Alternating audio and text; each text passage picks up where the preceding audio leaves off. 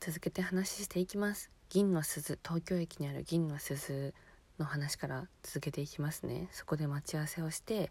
でその方はね何匹かペットをあの家族で来てらして何匹かペットをペットをあのキャリーケースに入れててで私はね特にもうあのどの子でもって話をしたのでじゃあこの子お願いしますって言って引き取ったのが、えー、2番目のモクですね。でモクはねほんと来た時からずっとお腹の調子が良くなくって。でその時はねでもそこそこ私も稼いでたし病院に連れてって手厚く看護しようなんて病院に連れてくたんびにねすごいなんかね高い何て言うのかなお腹に優しいご飯ですよみたいな感じでもらって食べさせたんですよ。で結構ね通うのも大変ででも私結構ね猫を新しく迎えたら仕事ねほとんど休むんですよ。もう猫一番なんで。でその時はねほんと足しげく病院に通ってたんですよ。で私がね当時住んでたお家の近くにカフェプラットっていうねあのもう12年以上ね通ってるカフェがあるんですけどそこのねあのおばあちゃんがねちょっと見せてごらんとあの預かってあげるって言われてもうお腹がねゆるいうちの子をね木を引き取ってくれて一瞬。でどうしたんだろうなと思ったらねもう治ったよってもうすぐ治るよこんなの。あのせいろがんをね細かくしてちょっと飲ませたら治るんだよって言って本当に治ってたんですよ。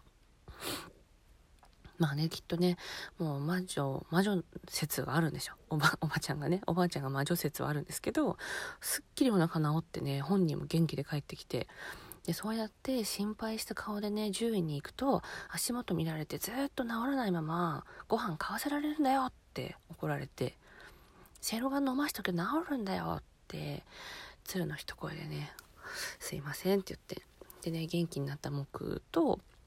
その後ね黒がすごい仲良くなってで一緒に寝るようになったのもあってああよかったなと思って。うん喧嘩もね全然しないしやっぱね先にお家にいる猫の性格ってすごい大きいと思っててどうしてもね警戒心が強すぎるとやっぱりね引き目の猫もねこうちょっとこう心の壁を作ってしまいがちだと思うんですよねでもね黒はすごい優しい子だからあの基本的にはね新しい猫に対して吹いたりねしないんですよで匂い嗅いでちょっとうなったりはするんですけど結局ねすぐ仲良くなって一緒に寝てたりするんですよねそのちっちゃい猫とね。なのですごい助かってて。でそのまま木と黒がね仲良くなった生活になって。でねそっから私はね東京の大久保っていうとこにね引っ越したんですよ。でそこのねペットあのペット科の物件がねまたちょっとこの後ね出てくるんですけど。でそこに引っ越して代々木の仕事に結構ねもう精を出していた頃にそのね代々木にある、えーと、ヘアメイクスタジオで私がね撮影のえっ、ー、とね立ち会いに入ってる時ですね。なんでカメラマンとモデルと私とマネージャーとそれで写真を撮ってる時に結構ね後ろのメイクブースがざわざわっとしてるのは聞こえててスタジオ越しあの壁越しに。なんか騒がしいなと思ってたんですよ。そしたらガラーってドアが開いて「あのシュネさん」って「猫来てますよ子猫」ってみんな私は猫好きなの知ってるから「で子猫来てますよ」って言われてで私はねそのモデルの前髪を直しながら見たら連れて帰っちゃうから見ませんって言って。なんでそのモデあの猫をね連れてきてくれた人ごと帰ってからスタジオ出ますって言って。でそのまままあ撮影が無事に終わってでまあでもね次のねモデルが待ってるので私も戻らなきゃいけなくてメイクのブースの方に。でね戻ってる途中にね受付にいたんですよ。すっごいちっちゃいね真っ黒な猫が。でね私はもう見ないって言ったのにって言って。でもまあしょうがないからそのまま仕事入って。でそのね私が入ったモデルのマネージャーが連れてきてた子猫で。で車のねボンネットだったかな。ボンネットの中？あの中側に入っちゃってた猫なんですって言って。で家にも置いていけないから連れてきててっていうね自由な女性マネージャーだったんですけど。子猫と一緒にね仕事してたんですけど。ででもねあの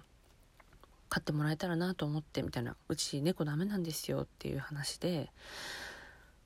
でねもうじゃあ連れて帰りますって言って連れて帰ったんですよ。でそれがねよくねこのあの話する時に出てくる夏ですね。黒猫の夏でその子ねあの女の子でで結構ねおっとりしてると思いますよって言って。であそうなんですねって言って。で今んとこね黒と木はね両方とも男の子でまあ、虚勢してるから元男の子なんですけどあ初めて女の子だわと思いつつ女の子ってね結構気が強い猫が多いんですよ私の今までのね歴史上。なので男の子だった方が良かったかなとか思いながらね、まあ、夏をね迎え入れてでねどっちかというとやっぱ木がね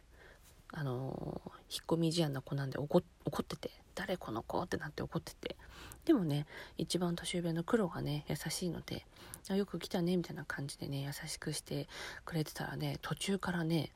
よく見るとね夏のね尻尾の下にね可愛い玉が2つ出てきて女の子だって聞いたからナッツって名前つけたのに あ男の子じゃんと思ってで結局ね、まあ、その子も手術して元男の子に元男の子になって3人ね仲良く生活しています。でねうーんあそうね。あとはそのね大久保の物件の話は何でかっていうとあのね大久保のそのペット科のねマネージャーさんマネージャーさんじゃないやなんだっけ管理人というかあの管理会社の人から電話来て「あのね、シュネさんうちのね物件猫2匹までなんですよ」ってでも今日ね点検に行ったら窓の出窓がねあるんですけどうちその出窓にね3匹並んでますと。もう黒白黒白って外全員見てましたよって。でねあそこまで堂々と3匹飼われてるとやっぱちょっと一言言わなきゃいけなくてって言われてであ本当にすいませんって言って。でもあの3匹に増えたからね1匹減らしなさいとは言えないのでもうこれ以上は増やさないでくださいって。いうので3匹ね買うっていうことになりましてそれでねあのそのまま3匹生活が続いてますね。うん、なんで苦労の優しさのもとで木とね夏が本当に優しい子になっているのであのペットシッターさんをねたまに呼ぶんですけどあの泊まりの仕事の時とかねその時はねほんとみんなね爪も立てずに吹かずに出てきてね頭を撫でさせてくれるいい子にはねなりましたほんとねあのキャットフードだけを食べるし人間の食べ物も食べないしあの本当ね悪さも全然しないので助かってます。まあ、ね、ちょっとね、気が強い子だったりとかね、悪いことで、ね、しちゃう子だと大変だと思うんですよね。本当そういう話も聞くので。うん、ただ今んとこね、うちの子たちはね、割と仲良く優しく生活しております。ということでね、全員の声を聞かせることができればね、一番いいんですけど、メインはね、黒猫の夏が泣いております。で、たまに様子を見にね、黒が降り、あの、階段あるんですけど、階段降りてくるんですよ。で何やってんのって聞きに来たりとかあとはねあともうただ単に構ってほしくて僕がねスリスリしに来たりはしますそんな感じかなうん結構ね黒がね高齢猫になってきたのであの腎臓にね男の子ってどうしてもねトゲトゲが溜まりやすいマグネシウムが溜まりやすいっていうのでそのお腹にねマグネシウムが溜まらないっていうご飯に今は切り替えてでねついでなんで全員にそれ食べさせてて。でね、まあ、美味しくないんでしょうねやっぱり。あの普通のね市販のに比べたら。だからねご飯を入れた時に一回匂い嗅いでみんなね食べるのやめて座るんですよご飯の前に。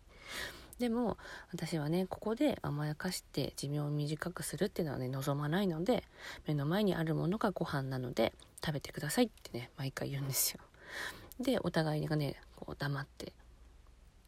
シーンとした中でやっぱね一番ねやんちゃな夏が食べ始めるんですよ。まあとりあえず食べますみたいな。で夏が食べ始めた後その音を聞いてね2人がもそもそと食べ始めるっていうのが結構ね割と我が家のルーティンだったりはします。うん。そんな感じかな。本当にね人間とは違うしまあペットをね飼う飼わないっていう話もあるとは思うんですよ。うん、ただ私の中ではすごくねこの10年以上の生活を支えてくれている猫たちにはすごく感謝しているし、まあ、家からはね出さないですし3人がね一番いいようにあの生きていけるようにっていうのはねすごい考えたいなとは思ってます。できる限りね。どんな生活がね彼らにとっていいのかっていうのはね直接は聞けないけどでもねまあ過保護にはなりすぎずでもうん。まあなるべくね愛情をとは思っています。その分ね3人も返してくれてるのですごくねありがたいなって思ってます。朝早く起きても起きてきてくれるしね。で最近はね寒くなってきたのでパッと起きるとねお布団に3点穴が開いてて誰かしらがね布団の中にいるか足元にいるか肩のとこに乗っかって寝てるかですね。すごくねなんかまあ愛を感じるなとも勝手にね私は思って生活をしています。うん、というところでこの3人の出会いからそれぞれのね3人の性格だったりとか話せたかな。うんワンちゃんもねいいと思うんですけど私は結構猫派ではあります。でね猫のその何ツンデレ的なとこあるっていうじゃないですか。結構ねうちの子はね犬っぽい呼んだらみんな来るしね。投げたやつ持ってくるしね。っていうところではね猫もおすすめします。というところで、えー、久しぶりの収録になりました。元気にやってます。ということでまたよろしくお願いします。シュネでした。バイバーイ。